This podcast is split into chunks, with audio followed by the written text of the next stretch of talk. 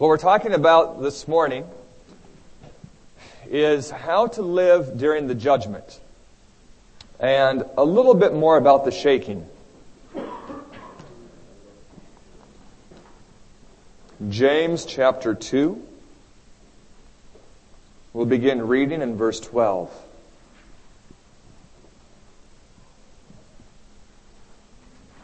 So speak ye, and so do, as they that shall be judged by the law of liberty.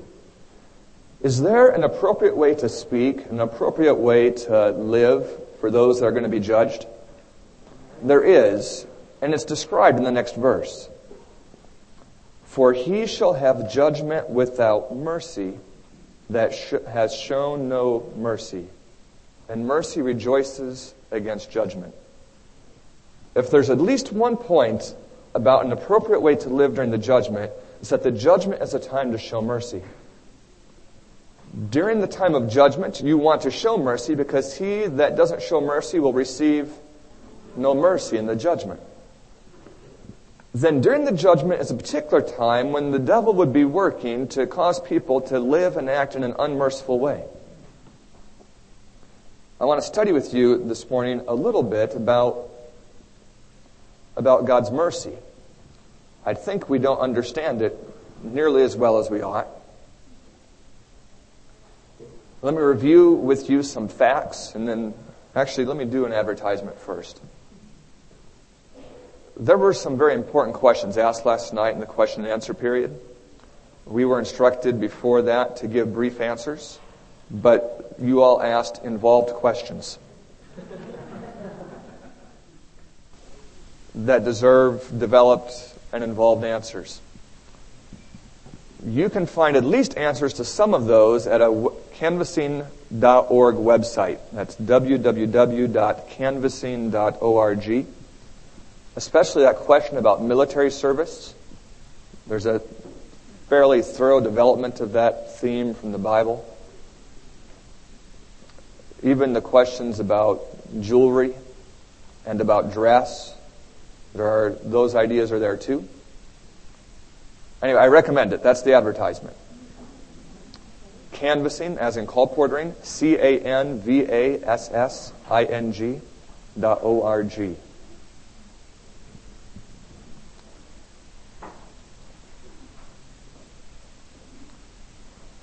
Yesterday, the few of you that were in the seminar I was giving in the later afternoon heard me speak about Numbers chapter 16 and Numbers 14 and Numbers 20. And all I want to bring out about those again here is that God's people were in apostasy in Numbers 14, rebelling against the faithfulness of Joshua and Caleb. They were in rebellion in Numbers 16, following Korah, Dathan, and Abiram. They were in rebellion in Numbers 20, wanting to kill Moses because of a lack of water. We didn't go into Numbers 21, but they were in rebellion there too. That's where the story of the snakes are. And immediately after that rebellion in Numbers 14, 16, 20, 21, in chapter 22 you have the interesting story beginning of Balaam and Balak. Turn with me in your Bibles to Micah. Micah chapter 6.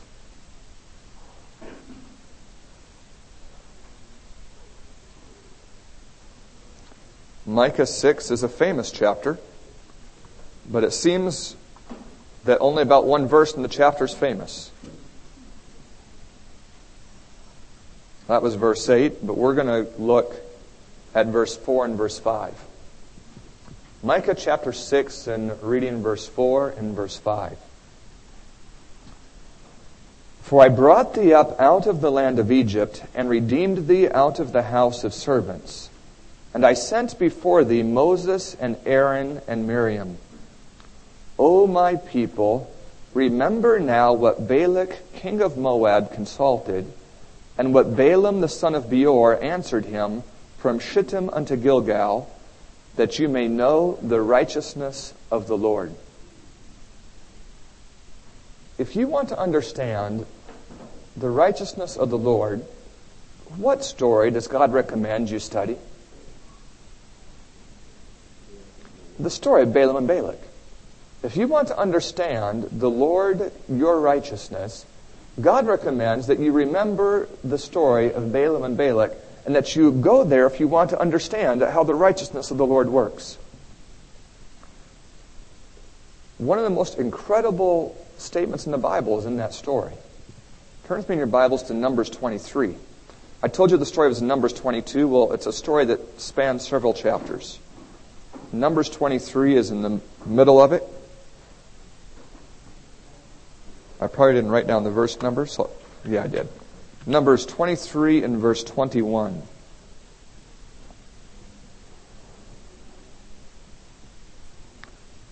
And after Balak had asked Balaam to curse the people, Balaam made his best efforts, it looks like, to curse the people, but he couldn't do it.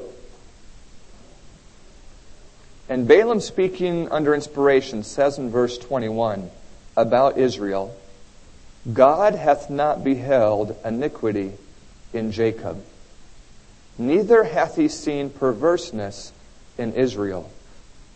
The Lord his God is with him, and the shout of a king is among them.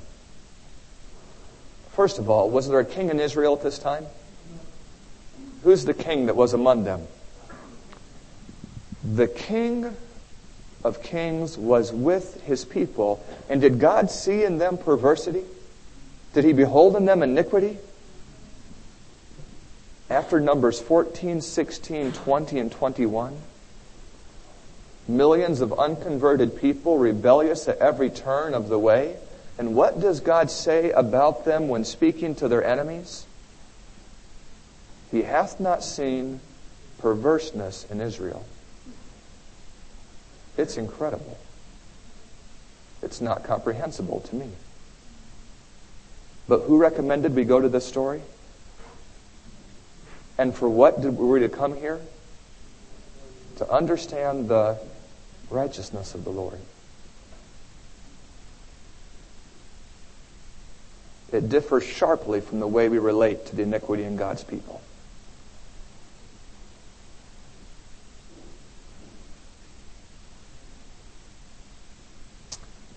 Turn with me in your Bibles to Isaiah.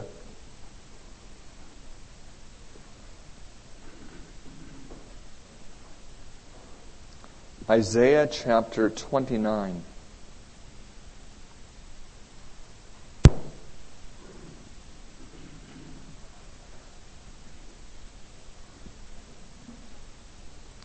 Isaiah 29 and verse 20.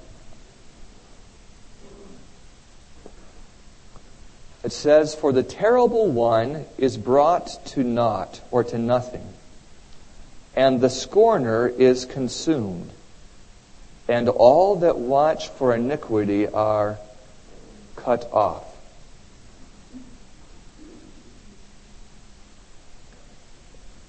I would take warning there.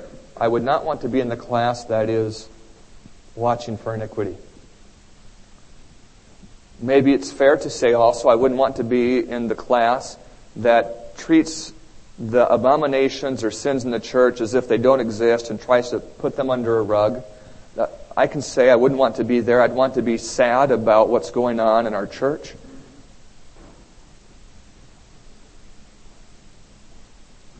I don't think we understand this side of the coin as well as we do the other. Verse 21, "That make a man an offender for a word." Have you ever said anything that as soon as you'd said it, you'd realize you didn't quite mean what you said?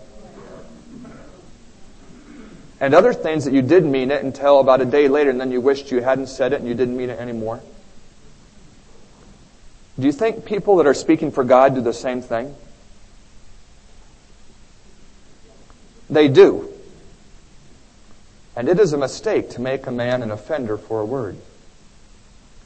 To be watching for iniquity.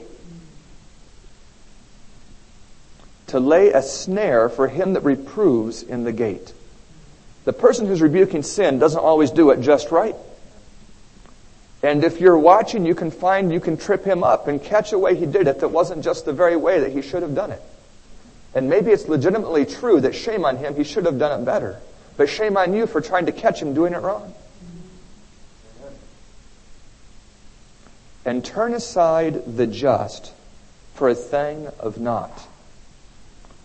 Men who are justified don't live just exactly right.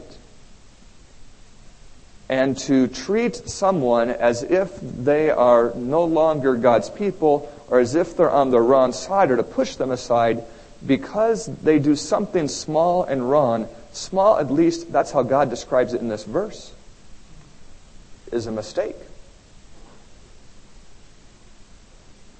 Turn with me to Jeremiah chapter 20. It appears that at some point, Jeremiah decided to resign from being a prophet. You can understand how he was feeling because it seemed like the people were not paying him any attention. At one point, Jeremiah, even when they came to him and solemnly promised they would do whatever he said, as soon as he said it, they said they weren't going to do it. And in verse 9 of this chapter, he decides he's not going to speak anymore. But it didn't last very long. It says near the end of the verse that I was weary with forbearing and I could not stay. That is, he could not stop speaking. Why? Verse 10, for I heard the defaming of many. Fear on every side. Report, say they, and we will report it. This phrase, report, say they, and we will report it, is quoted many times by Ellen White. Never once in the context of Jeremiah 20. Just applying it to whatever context she was in. Because the Spirit has been around for a long time and is in a lot of different contexts. You should watch out for it. It really bothered the prophet Jeremiah, and it ought to bother us. What is the spirit? It's the spirit of report, say they, and we will report it. You hear about the iniquity over there, you're kind of glad to hear it because it gives you a chance to say something over here and to spread it around. All my familiars watched for my halting. Does this remind you of what you read in Isaiah? About those that watch for iniquity? What are they watching for in Jeremiah? Watching for him to do something not quite right. And do you suppose if they watched long enough, they might have found something? Saying, peradventure he will be enticed, and we shall prevail against him, and we shall take our revenge on him. The way people get revenge on prophets is by looking for a little mistake that they make. When I was speaking at Advent Hope a number of months ago, I gave a sermon there about how people persecute the prophets. It was simply based on Matthew, what Jesus said. How do they persecute the prophets in the Sermon on the Mount? They speak all manner of evil against them falsely. If you believed, for example, that Ellen White was a true prophet, and you read that verse, you would have to expect that those that persecute her would be speaking how much evil? All manner. And would it be legitimate evil? You would just have to expect that, wouldn't you? Because that's the way they persecute prophets according to the Bible.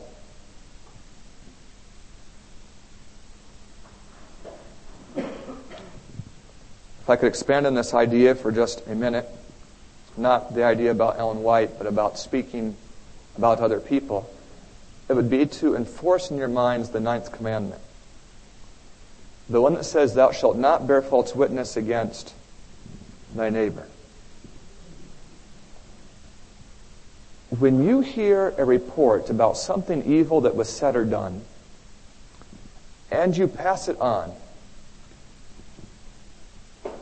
unless you know of a certainty by 2 or 3 witnesses that it was so, you violate that 9th commandment by risking it.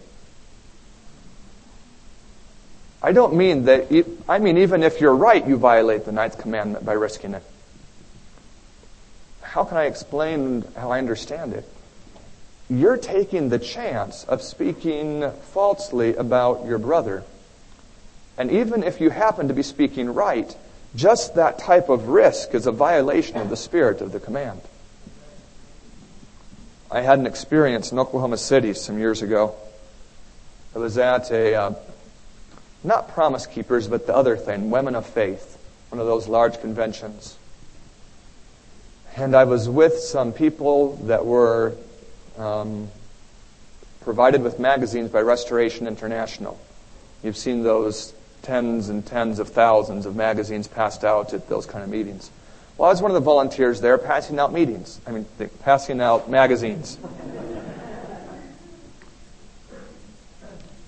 To the right of me was a gentleman quite a bit older than me, which applies to almost all gentlemen. And while we were passing out magazines, he began to talk about his experience inside the Adventist church. And then he began to talk about how pastors today of the Adventist church don't appreciate the great controversy and our message. How pastors today are opposing it. That didn't sit well with me, because I work with several pastors every year that I've never met before. I've been doing that for 16 years, going to new churches, working with new pastors over and over and over and over again, and working with I don't know how many scores of them. I've only found one that didn't like the great controversy. And the rest were excited to know that the literature was going out. And I thought I probably ought to tell the guy what I was thinking, and so I began to share with him that I thought he was violating the 9th commandment by his generality. What he was saying was misrepresenting his brethren. And the look on his face was like he wasn't buying it, when the man to our left, we were all three strangers to each other, said, as he was passing out the magazines, "I'm a Seventh-day Adventist minister."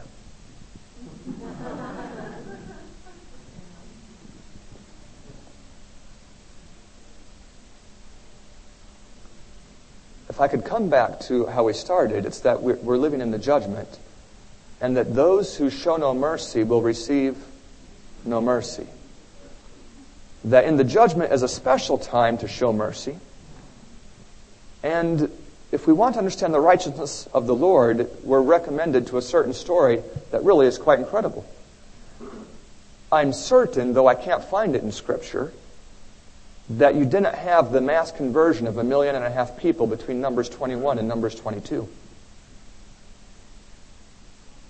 Did that make sense to you, what I just said?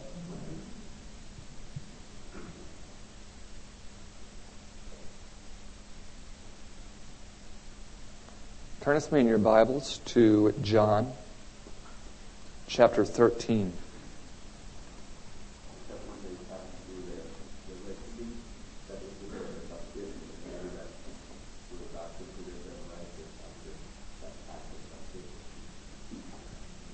And of course, that would be before Numbers 14 and 16 and 20 and 21. John 13. And we're looking at verse 36. Simon Peter said unto him, "Lord, where are you going?" Jesus answered him, "Whither I go, you canst not follow me now, but you will follow me afterwards." I just want you to see that that was a very kind thing for Jesus to say. Jesus spoke to Peter as if he was going to make it. Well, it's not very long after this that Jesus says something different. Verse 37, Peter said unto him, "Lord, why cannot I follow thee now? I will lay down my life for your sake." Jesus answered him, "Will you lay down your life for my sake? Verily, verily, I say unto thee, the cock shall not crow till thou hast denied me thrice." All I want you to see is that before Jesus predicted the fall of Peter, he predicted that Peter would make it in the end. Did that have anything to do with the salvation of Peter? Why, it did. If you have one of these little ribbons that most Bibles come with, put it here because we're coming right back to this spot. But turn to Matthew chapter 26.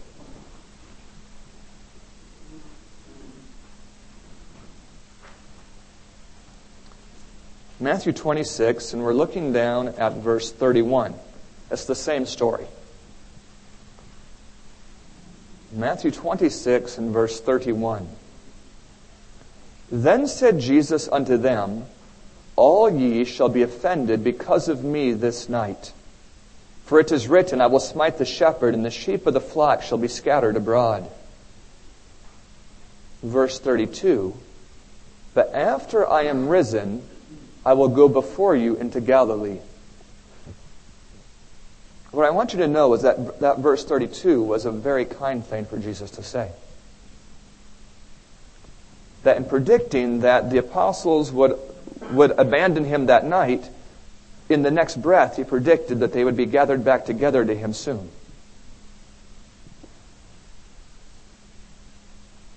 Verse 33. Peter answered and said unto him, Though all men shall be offended because of thee, yet will I never be offended. Jesus said unto him, Verily I say unto you, that this night before the cock crow you shall deny me thrice. But we know from what we read in John that Jesus said something nice to Peter too in this story. Turn with me in your Bibles to Luke chapter 22. It's the same story.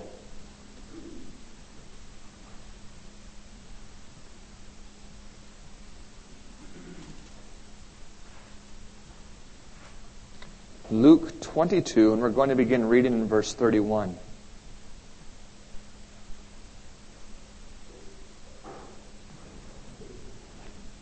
And the Lord said, Simon, Simon, behold, Satan has desired to have you, that he may sift you as wheat. When we talk about the shaking, the fan is in the hand of Jesus. But is there anyone else that's interested in doing shaking? It is the devil who would like to shake, and there's a difference between the two. Who would the devil like to shake out? Why, the faithful.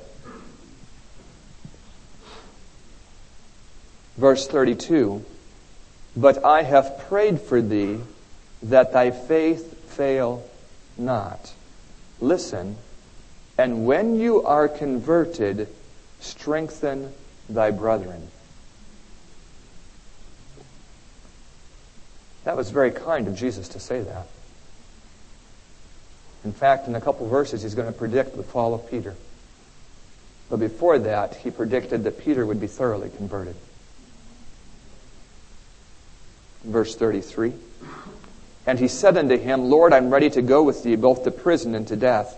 And he said, I tell thee, Peter, the cock shall not crow this day, before that you thrice deny that you knowest me.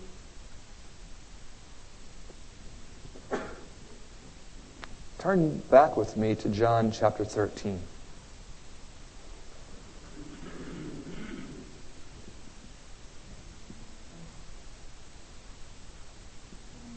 John chapter 13, that's where that ribbon might be. We read the last few verses of the chapter.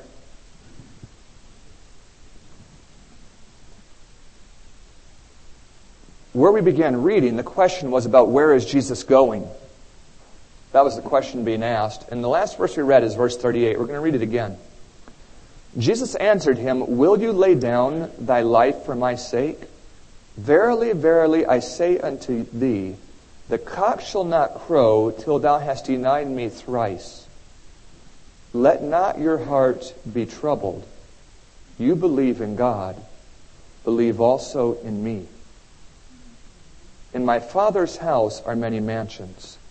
If it were not so, I would have told you, I go to prepare a place for you.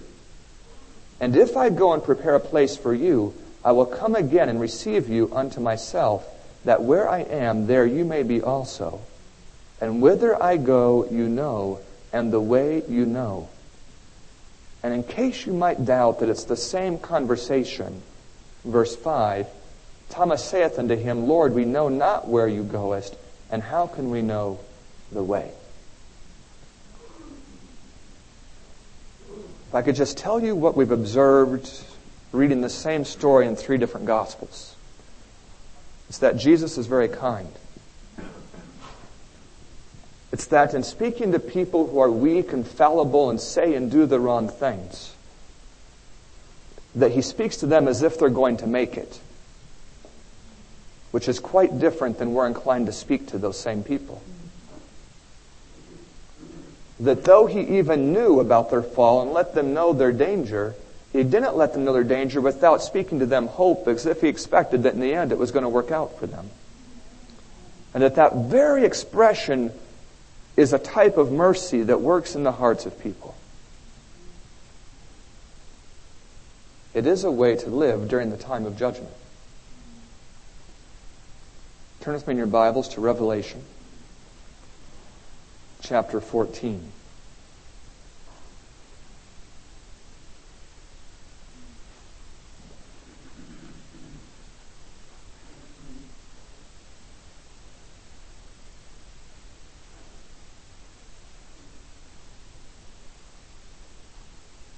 Revelation 14 and looking at verse 6.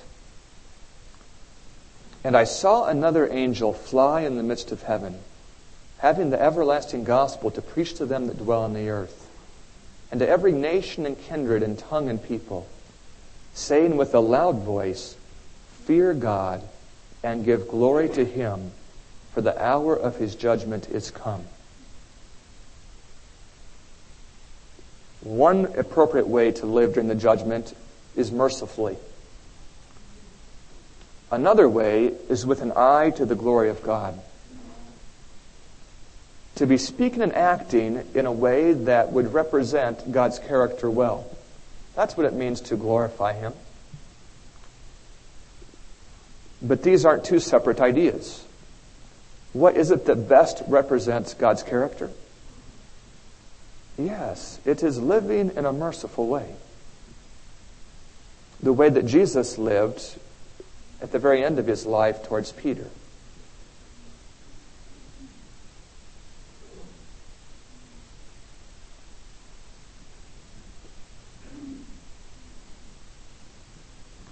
I got ahead of myself yesterday when I talked about Amos 9, verse 9. But I'm going to say it again here just in case a fourth of you or a third of you weren't there. Maybe it wouldn't hurt to look at it again. Turn your Bibles to Amos, chapter 9.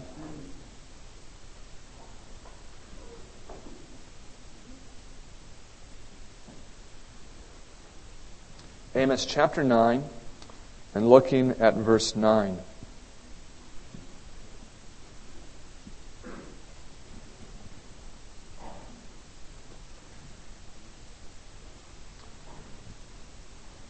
It says, For lo, I will command, and I will sift the house of Israel among all nations, like as corn is sifted in a sieve. Yet shall not the least grain fall upon the earth. It's that idea that in the shaking, God is concerned for every one of the least of these His brethren. Was Jesus aware that we aren't concerned in the same way? He specifically warned us about offending the least of these, our brethren.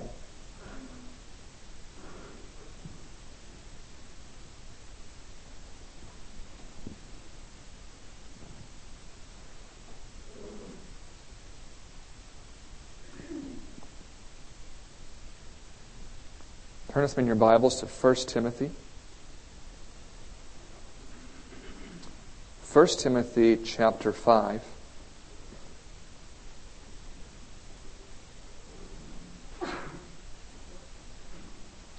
And we're looking at verse 19. One of the most oft violated commands in the New Testament. 1 Timothy chapter 5 and verse 19. It says, Against an elder, receive not an accusation, but before two or three witnesses. And if I could just expand on this passage a little, it doesn't say two or three reporters. It's a different thing. Not because you heard 2 or 3 people you trust say that it happened somewhere. But if 2 or 3 people that saw it happen, which is entirely different. Does the passage say, spread the rumor if you have 2 or 3 witnesses? No, but what it specifically says is don't even receive it if you don't. That is, you and I are forbidden to entertain the thought that it might be true. And we ought to rebuke it as gossip.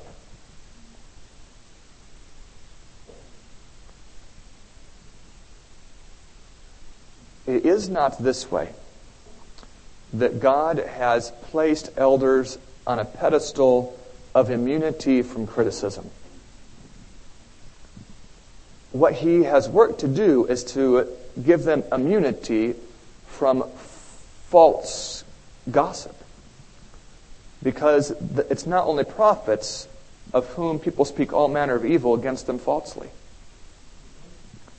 And you might not have any idea how many false things you have spread because you heard them from people that you trusted. Well, maybe they were sincere, but they were spreading it because they heard it from people they trusted. But you'd only have to go down the line so far to find out that cursed is the man that trusteth in man and maketh flesh his arm, whose heart departeth from the Lord.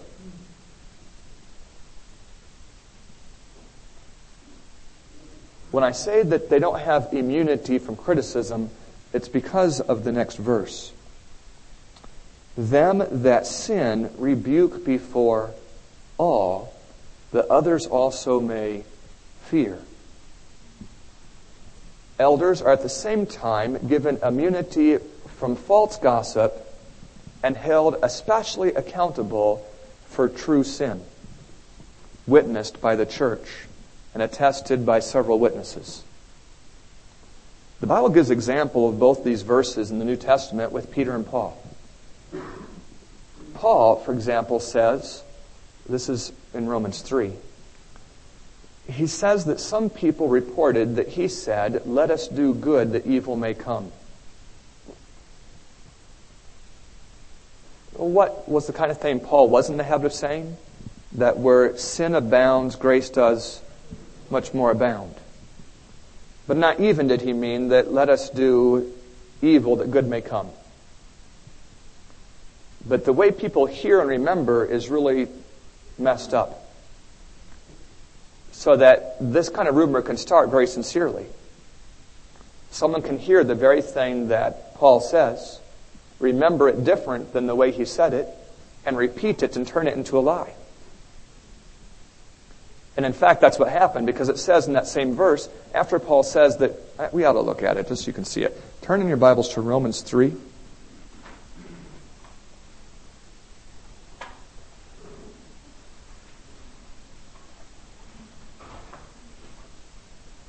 Romans 3, and we're looking at verse 8.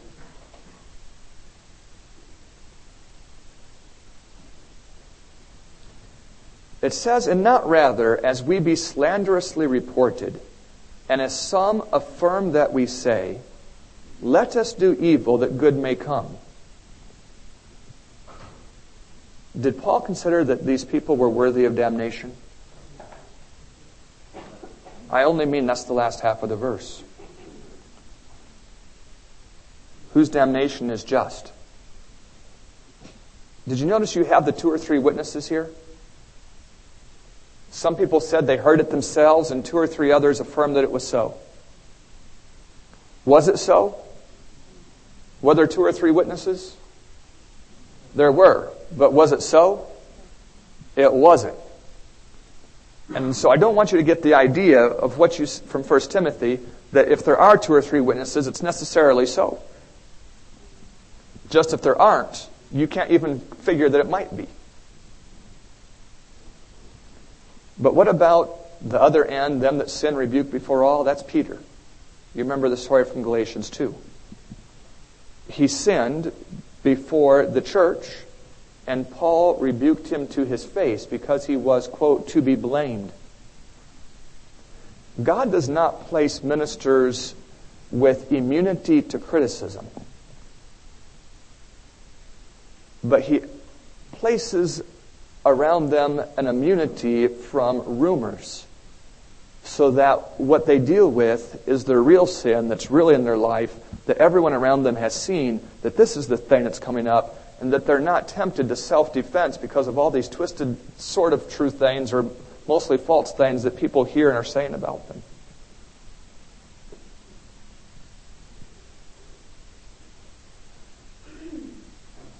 All right. I've shared the whole thought and everything I had to share this morning. And it didn't take an hour. I'm going to review the thoughts. What time is it now? And I'm going to give you an option after that to ask a question or two if you'd like to. If no one does, we'll just close early. I don't mind that. What we've said so far is that we should speak and do as those that will be judged by the perfect law of liberty. Certainly that does mean obeying the law. That was the verse before, but we never read it. But it's related to showing mercy.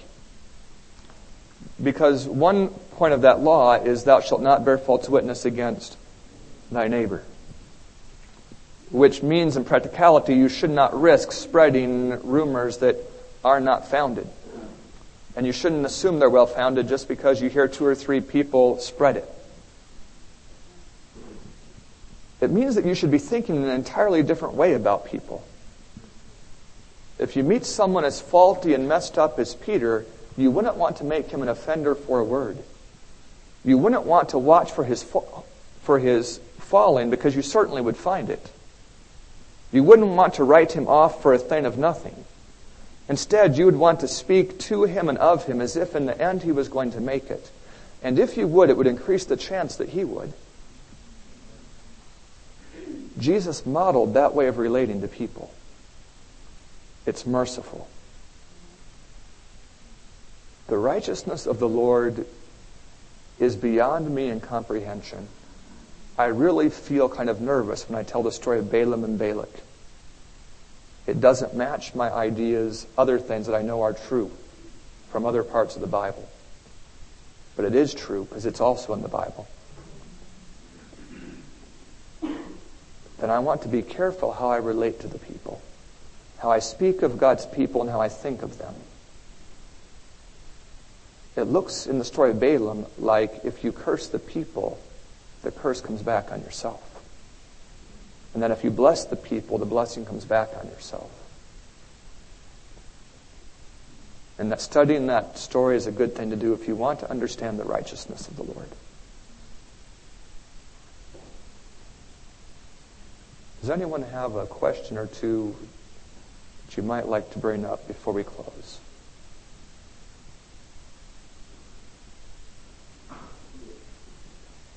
You mentioned that we should be merciful in the judgment. God believes that if we are born again, we should be merciful all our life. And it doesn't come to you or raising us. And because God is merciful, He's willing to also be merciful. And that merciful is a distinction between justice and mercy. Merciful is the act of justice. Justice is to someone like it deserves, and mercy says, I know you deserve it, but I'm going to be like something that go beyond that. Turn from your Bibles to Romans chapter 2. It wasn't really a question, it was a comment. It was a comment that being merciful isn't just something to do in the judgment. It was something valid to do before the judgment began. Of course, for us, that's all one and the same thing, because we were born in the judgment, we're going to die in the judgment. But anyway, it is the truth. And I just want to show it to you somewhere. Romans chapter 2, and looking at verse 1.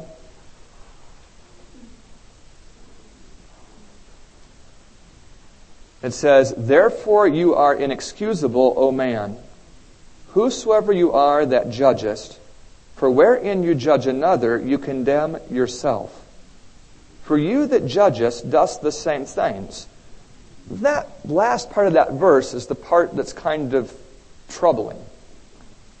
Because the people that condemn people for committing adultery aren't necessarily adulterers. Do you understand what I just said? But there's a reason why the thing has an S on it. the things, is because it's referring to the last few verses of Romans chapter 1, where you have a long list of the things. They include fornication and wickedness and covetousness and maliciousness and envy and murder. That's the kind of things a certain class do. Maybe you get a different class with the word debate. Then back to the first class with deceit. Maybe to the second class with malignity. Sticking firmly with the second class, you have whisperers and backbiters. Going to the first class, haters of God. Maybe both classes, despiteful and proud. Boasters, inventors of evil things, and disobedient to parents. Yeah, it's certainly true that anyone who is acting in an unmerciful way towards his brethren is at least getting the whisperer's part wrong. Did you follow what I just said? And while he might be condemning people for other things in the list, he's doing something in the same list. And in this list, what it says at the end of it is that they which do such things are worthy of death, which is the truth. And it condemns those also that have pleasure in them that do them, which, while it's not part of the talk this morning, is a good reason not to watch television. Yeah, that's true. Yes.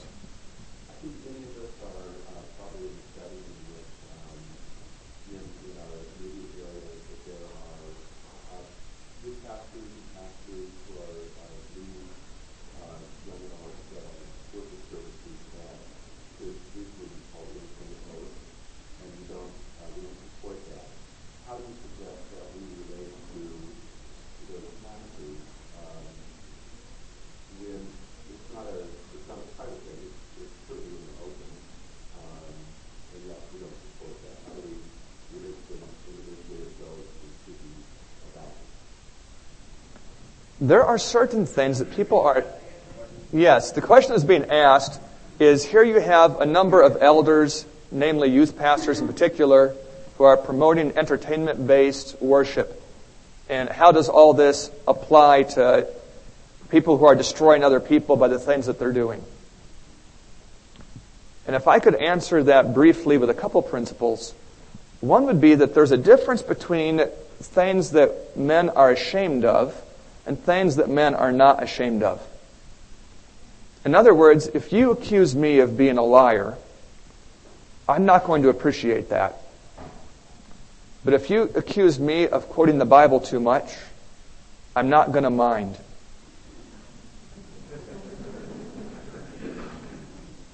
If we talk about the things that men are openly promoting, are they ashamed of those things? You know they're not. And you can fight against false promotion of doctrines without accusing people of bad motives or of evil hearts or of anything like that. You can accuse them of being wrong. Maybe accuse is a wrong word, but let me show you what I mean. I think I did it already some other talk. But it was Romans 16, verse 17 and 18. Romans 16, verse 17 and verse 18 authorizes you to mark certain teachers for their fighting against God's truth. That is, to make note of who they are, and it authorizes you to do something about it, namely to avoid them. Romans 16, verse 17 and 18, it says, "Mark them which cause divisions and offenses, contrary to the doctrine which you have learned, and avoid them. For they that are such serve not our Lord Jesus, but their own belly, who by good words and fair speeches deceive the hearts of the simple." I'm going to close and answer that question just a little bit more with a story and be done. It's a story about Roger Williams in the 16th century. There was a Massachusetts Bay colony that hated Quakers. Massachusetts Bay Colony hated Quakers so badly that they began by doing all kinds of minor annoyances, and the Quakers would keep doing what they did. Finally, they began to banish them, but they would come right back. So they banished them with pain, and they kept coming back. They came to the point where they banished them with a law that they'd be stripped from the waist up, whether men or women, and beaten with a whip as they were marched through city after city of the colony, and then taken to the border and let go there. But you know what the Quakers did? They came back. It's very much like human nature when people have religious convictions. And many of these youth pastors you speak of very much believe that this is the way to win the young people. They're wrong, but they believe it. Roger Williams had a different theory altogether. He allowed the Quakers in his area, but he preached against them. He preached the truth. And the truth very much undermined Quakerism. Quakerism is a Christian version of Hinduism. I mean, it's the inner light idea. That's how you get. And Roger Williams preached about it. And you know, the Quakers abandoned Rhode Island. It's not that they had to, but they weren't able to accomplish what they wanted when the truth was all over the place. At the General Youth Conference last year, we had Shepherd's Rod people who were there passing out literature. I'm just going to suggest to those of you who might work with GYC in the future that if you would organize a meeting to show the mistakes about the Shepherd's Rod and invite those Shepherd's Rod people to come to the meeting and say anyone's welcome to take their stuff if they want to. We're going to talk about it here and then. That would be much more devastating to Shepherd's Rod theology than saying, don't pick up those leaflets, don't read them, which never ever has worked. This is not a thorough answer to your question. I might not have one. It's the best that I can do. I think we're out of time. I think we are. Just wanted to reflect back to that verse that you shared with us at the beginning, 1 Timothy 5. I really think that has a partial reference to that. While it does say in verse 19, again, an elder received not an accusation, but before two or three witnesses. Verse 20 tells us that we can rebuke them before all, when they are sinners before all. Let's kneel for a closing prayer.